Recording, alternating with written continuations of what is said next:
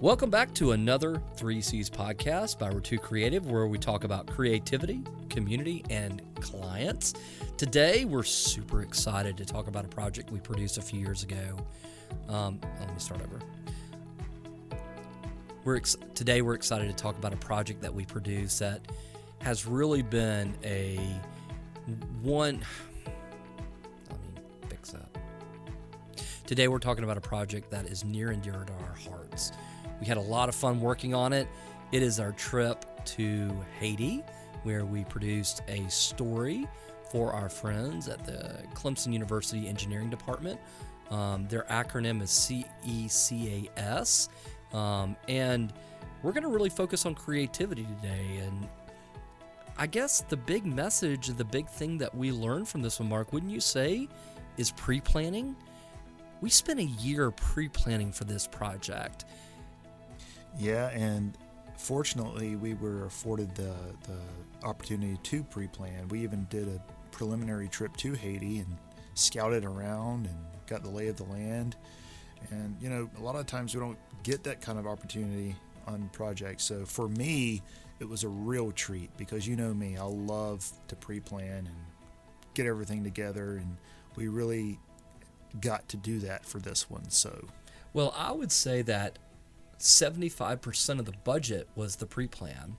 Mm-hmm. Um, many times, at, to your point, when we talk to, to our clients and we really say we need to sit down and pre plan um, before we pull out the cameras. Mm-hmm. And a lot of times, they don't come to us in time to allow us enough time to pre plan. Mm-hmm. They've got to have something in a month or a couple weeks sometimes maybe two months or three months. Mm-hmm. But the pre planning was crucial here. Oh, yeah. Um, yeah. And so our partner, David Lee, over at Clemson Engineering, he basically came to us and said, Look, we want to recruit the best and the brightest to come to Clemson to solve the world's problems as engineers. And we are seeing challenges in our recruitment in state, inside the state of South Carolina, inside, not outside, but inside. And they wanted to truly focus in on how people can stay in state to, and come to Clemson to solve those big, big world problems. And so as we started talking to him, we did a lot of research into the grand, um, all the grand challenges of engineering and we identified a few areas that were a part of those grand challenges and water was a is a huge challenge in developing countries here stateside.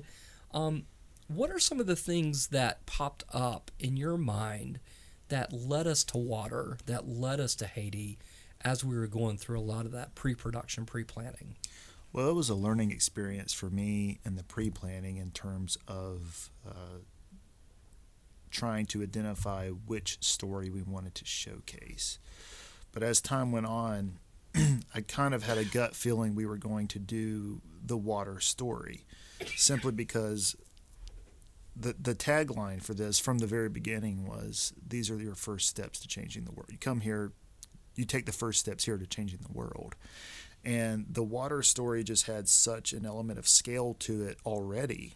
I mean, number one, it's in a foreign country uh, you're supplying water to villages of people that otherwise would have to go through many trials and tribulations to obtain water. So there was there was already an element of scale to it, and I just kind of thought we were going to head in that direction because it inspired me. If I was an aspiring engineer thinking about coming to Clemson, I would be very inspired by uh, the opportunity to to even take part in something like that. So not to belabor the point, but you know, it, it was a learning experience for me. But I kind of had a hunch that we were leaning in that direction uh, from the beginning. Well, and I think we need to back up is that mm-hmm. we were hired to produce three different pieces. Yeah. We ended up only producing two because we spent so much time, energy, and effort on these two narratives. But the three narratives that we narrowed down from a data standpoint. Right. We yeah. looked at the we looked at the incoming freshman uh, demographics. Mm-hmm. We looked at the challenges engineering is being faced with. And then we look at the narratives that were out there that aligned with what Clemson's already doing and what the possibilities were. We could have gone, um, we could have gone to Detroit and looked at water Right. because at the time that was a big story. But Clemson didn't have any engineers up there working on water in Detroit, and we chose not to create a narrative that wasn't there.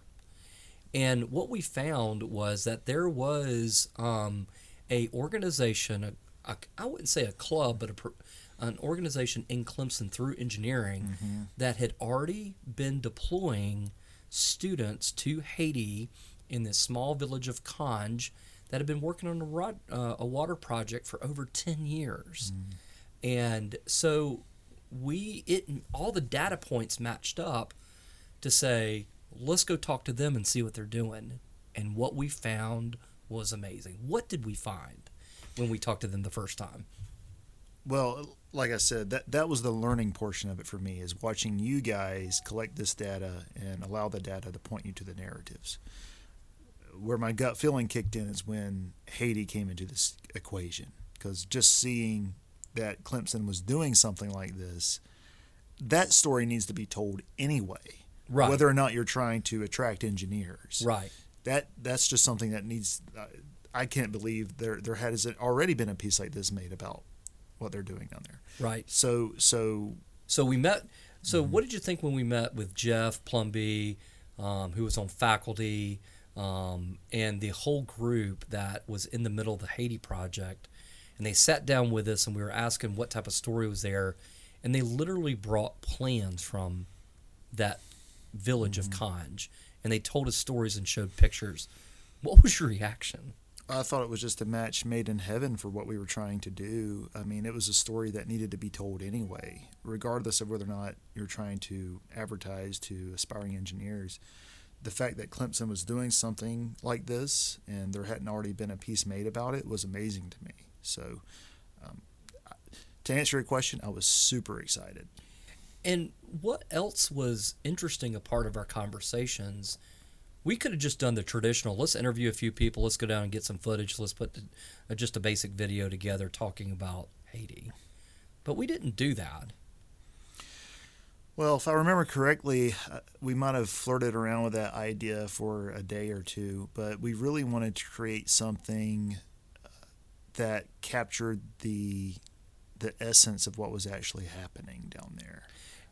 And really, if I'm correct, aren't the target audience here, yes, it is students, potential students that could potentially come to Clemson, so high school students. But really, it was their parents, and so we need to create something visually driven that inspired them for change, not something where it's a bunch of talking heads mm-hmm. telling a story. It was let's show a story, let's Yeah. build a narrative. I think that's when we decided relatively early on that this was going to have a cinematic slant to it. Yeah. Because interviews and talking heads are great, but just giving data and spoon feeding data to people isn't going to capture the, the the epic scale of what's taking place down there. In order to appeal to all these audiences at once, we needed something that resembled uh, something you would see in a theater. Right. And so, you know, we sat down with the team that went to Haiti, deployed um, engineering interns down there on a regular basis. And we noticed that um, we need to book time to go down there to start capturing it. We need to find our main actor, quote unquote actor, uh, that would we'd center the story around. And what we found was a student that was getting ready to graduate that fit all the demo, all the demographic data. He fit the narrative, and he was, and we figured out very quickly he would be good on camera. Like we could, he was very directable. And, he knew the language and the people. He knew the language. Yeah. Um, he knew how to get around down there. He knew the whole village, and so we had to map out a narrative blind based on geography. And the narrative was they built this dam with water that would pump up uh, through a turbine from the, from the bottom of the mountain to the top of the mountain. So they'd use the falling water to power the turbine to pump that same water back up the mountain Right. and then filter it so that top of the mountain, that village could have clean water. it blew our minds. But, uh, They were, to them, it was something they'd been working on. They had been so deep in the project for years that they, the the the, the epicness of it was lost on them. But we were just sitting there with our eyes wide open, like, you guys are actually doing this? And they were like, and they said, oh, by the way, in order to get from the village down to where the turbines are and where the dam of water is, um, it's like, I don't know, like what, 400 steps? They gave us the exact. 534 steps. That's what it was. Was that it? Yeah. Yep, 534 steps. And these are not just regular steps. These are steps that are like a foot tall. Yeah. And so we had it it's like another part of the narrative came alive. Here you take your first steps to change the world. And yeah, and so like all the things were coming together and then I think it was at this point when we started to unpack the the narrative itself, and we if we realized just how big this was, we decided that we might need to take a trip down to Haiti before we bring cameras with us. yes. And so we did. Yeah. We took a trip and we actually took a few cameras with us to see what it would be like. Mm-hmm. And we took a big bag with a drone in it, a huge drone. We Mm-hmm. took big cameras, big packet packing, and when we got there, we realized this is not how we're going to shoot it. Yeah. We had to be portable as portable could be. Mm-hmm. We went back and scaled all the cameras down to smaller cameras. We scaled the drone down into a portable drone. Every, and then it was everything that we could put on our backpacks to carry around battery power and even enough battery power to deal with an inconsistent power grid. Mm-hmm. Um, when you think back to all the areas we had to go to and the mobility and the stabilizers and everything we had to use, what did you, did you think we'd have to go that portable? Well, that's a good question because when the idea of a preliminary trip came up, it, it would have been so easy for us to say that, man, that's excessive. We don't need to make two trips to Haiti. It'd been easy to say that. But once we got down there on that first trip, it became very clear just how incredibly important it was for us to be there without cameras rolling and just scouting everything out because we started to figure out just what it meant to go up 534 stairs That are 10 to 12 inches tall. that are 10 to 12. And it really did shine a light on how we were going to have to manage the logistics of this project. Portability was going to be a big part of it. Um, and I think it was great. It forced us to get a little bit more creative than we probably would have been without that preliminary trip. Yeah. So, Well, the the thing that I keep on going back to from that initial trip that I that has helped us really um, implement a lot of pre planning into a lot of our big projects is that it forced us to get out of our comfort zone a little bit. Well, a lot. You know, we talk about a project, we think we're going to go into it one way, and we just go shoot. This really forced us to step back and spend a lot of time being creative and really visualizing the narrative, storyboarding the whole thing out mm-hmm. scene by scene, completely directing the whole thing, knowing that it wasn't about collecting audio, it's more about collecting quality visuals mm-hmm. and the right visuals that we needed. I mean, it took us four days to get the right drone shot, the one drone shot, our signature mm-hmm. drone shot. We had to do it every morning because we had to catch the sunrise at the right position um, and have it fly out at the right time um, out of the building. There were so many things that were in play. When when you left that second time we went with all the footage, were you worried we missed something, or did you feel like we got it all? I wasn't worried at all because, you know, sure, we made the decision that this was going to have a cinematic slant before we went down there. But I think what served the project so well, and the reason I was confident when we left, is because that cinematic approach was applied to every stage of the process. We didn't go down there, capture a bunch of footage, and then you come to me and say, "I want just I want this to look like a movie." No, we went down there on the very first trip. I didn't have to think anything technical. I wasn't thinking about angles or shots. I just had my director hat on, and I was thinking about the story. And it divided up the creative process in such a way to where we were able to truly approach it like a movie. You know, before they shoot a movie, they go visit locations with their iPhones and snap pictures. That's what we did down in Haiti. And we were so precise. And by the time we left on that second shoot, I was 100% confident because by the time we pulled out cameras and started rolling, we were just filling in gaps. We were just filling in, we were just checking off shots on a piece of paper. We weren't, it wasn't, we didn't go down there and have to work everything out on the day of shooting. We didn't have to work all that out and we didn't have to figure anything out because we had figured it out beforehand. And it served the project so well. And the only thing I was thinking about on that plane was where are my pretzels and my Coca Cola. well, I have to say that even though we did storyboard that project, Mm-hmm. we had a narrative that we were capturing and creating while we were there. We had scene by scene by scene that we were going through, capturing every piece that we needed. When we got back, even though we laid, we had an initial storyboard, beginning, middle, and end.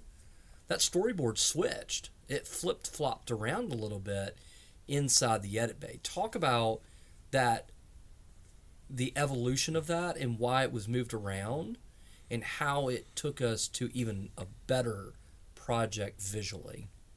Well, the edit bay is the final rewrite of any visual story. And when I was in there, I just um, I felt like to really pack the punch we want to pack the punch.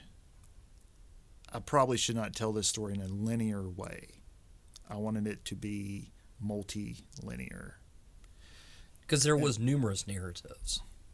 Well, there. I mean, in reality, there was there was really just one big narrative. But to to tell that one narrative in a linear way, we we sh- if we were going to do that, we might as well have done the interview talking head route. Right. So, in in order to condense this down, and not because we wanted to condense it down, but because I think the whole story and the whole uh, visual experience for the viewer is served better by a shorter video. So to condense it down to to those dimensions, I, I felt like a non-linear telling of this story would serve it best and create a more cinematic uh, experience for, for the people watching it. So I mix and matched. I you, you know I, I, I flipped some portions of the narrative from the end over to the beginning. I flipped a few things around in the middle. Uh, and a lot of this was was worked out on the fly in the edit bay. Uh, there was there was a lot of pre-planning that went into it, but so much of this was me watching the timeline and making the changes I felt needed to be made right then and there. Until it's almost like combing it through with a comb. You, you just go over and over again until it's silky, silky smooth, and that's what I did. So after we showed it to the client, Mm-hmm.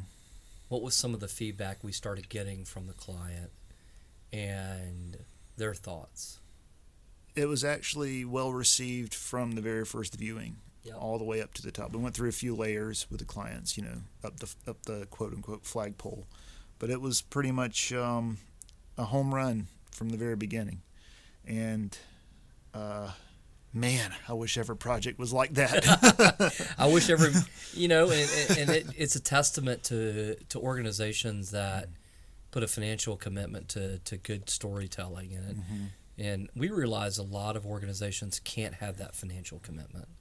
no, and and you you can't really you can't blame them for wanting something like that, Right. like the Haiti video. Right. So so many organizations do just you know I want something epic, I want something dramatic like this, but and sometimes you can achieve uh, something at least close to their vision, but nine times out of ten to achieve something like this takes a lot of heavy lifting behind the scenes and before the cameras even start rolling. Yep. Well, if the big thing that we can walk away from this is when we start sitting down with people, pre planning has become a major, major factor. Mm-hmm. We've got to spend time talking about mission statement and narrative and audience and purpose and where it's going to be played because at the end of the day, if you don't get that good work done on the front side, the backside is going to be so much ru- more rushed and so much more, um, I would say, fragmented and potentially could be detrimental to the narrative. And so, when it's good to sit down and plan, it's good to sit down and plan and invest that time. But man, uh, this has been a, a great discussion, Mark. Uh, this is a project we like to go back and analyze a little bit. Um, you know, sometimes you have to live in your glory uh, to to go back and revisit opportunities where you can learn from something like this. And for us too, it's more. This project in particular is more than a past project. This was a life experience. This was we, we got to go to Haiti. We got to meet the locals. We got to experience the awesome country that is Haiti. And me, you, and the client, we all got to. I mean, we lived together in these tiny little rooms without air conditioner. So we got to know each other. Sometimes without electricity, Sometimes without electricity. sometimes without clean water. And in the very, very dark days, there was no Wi-Fi, so uh, it's more than a video in my mind. It's a time when that's a shared experience that you don't you don't get to experience something like that every day. So Well, this has been a great conversation. Another 3 C's podcast. Thanks so much for joining us, and big shout out to our friends at Touchpoint Media Network for supporting this podcast on their platform and their distribution channels. Once again, this is Bobby and Mark at Rettew Creative. see ya. Goodbye. 3Cs is a podcast brought to you by Rettew Creative, a content creation and storytelling agency located right here in the heart of downtown Anderson. Serving a variety of clients in healthcare, philanthropy, higher education, technology, nonprofit, and many other medium to small businesses all across the United States. To learn more, go to rettewcreative.com. That is R E T T E W creative.com.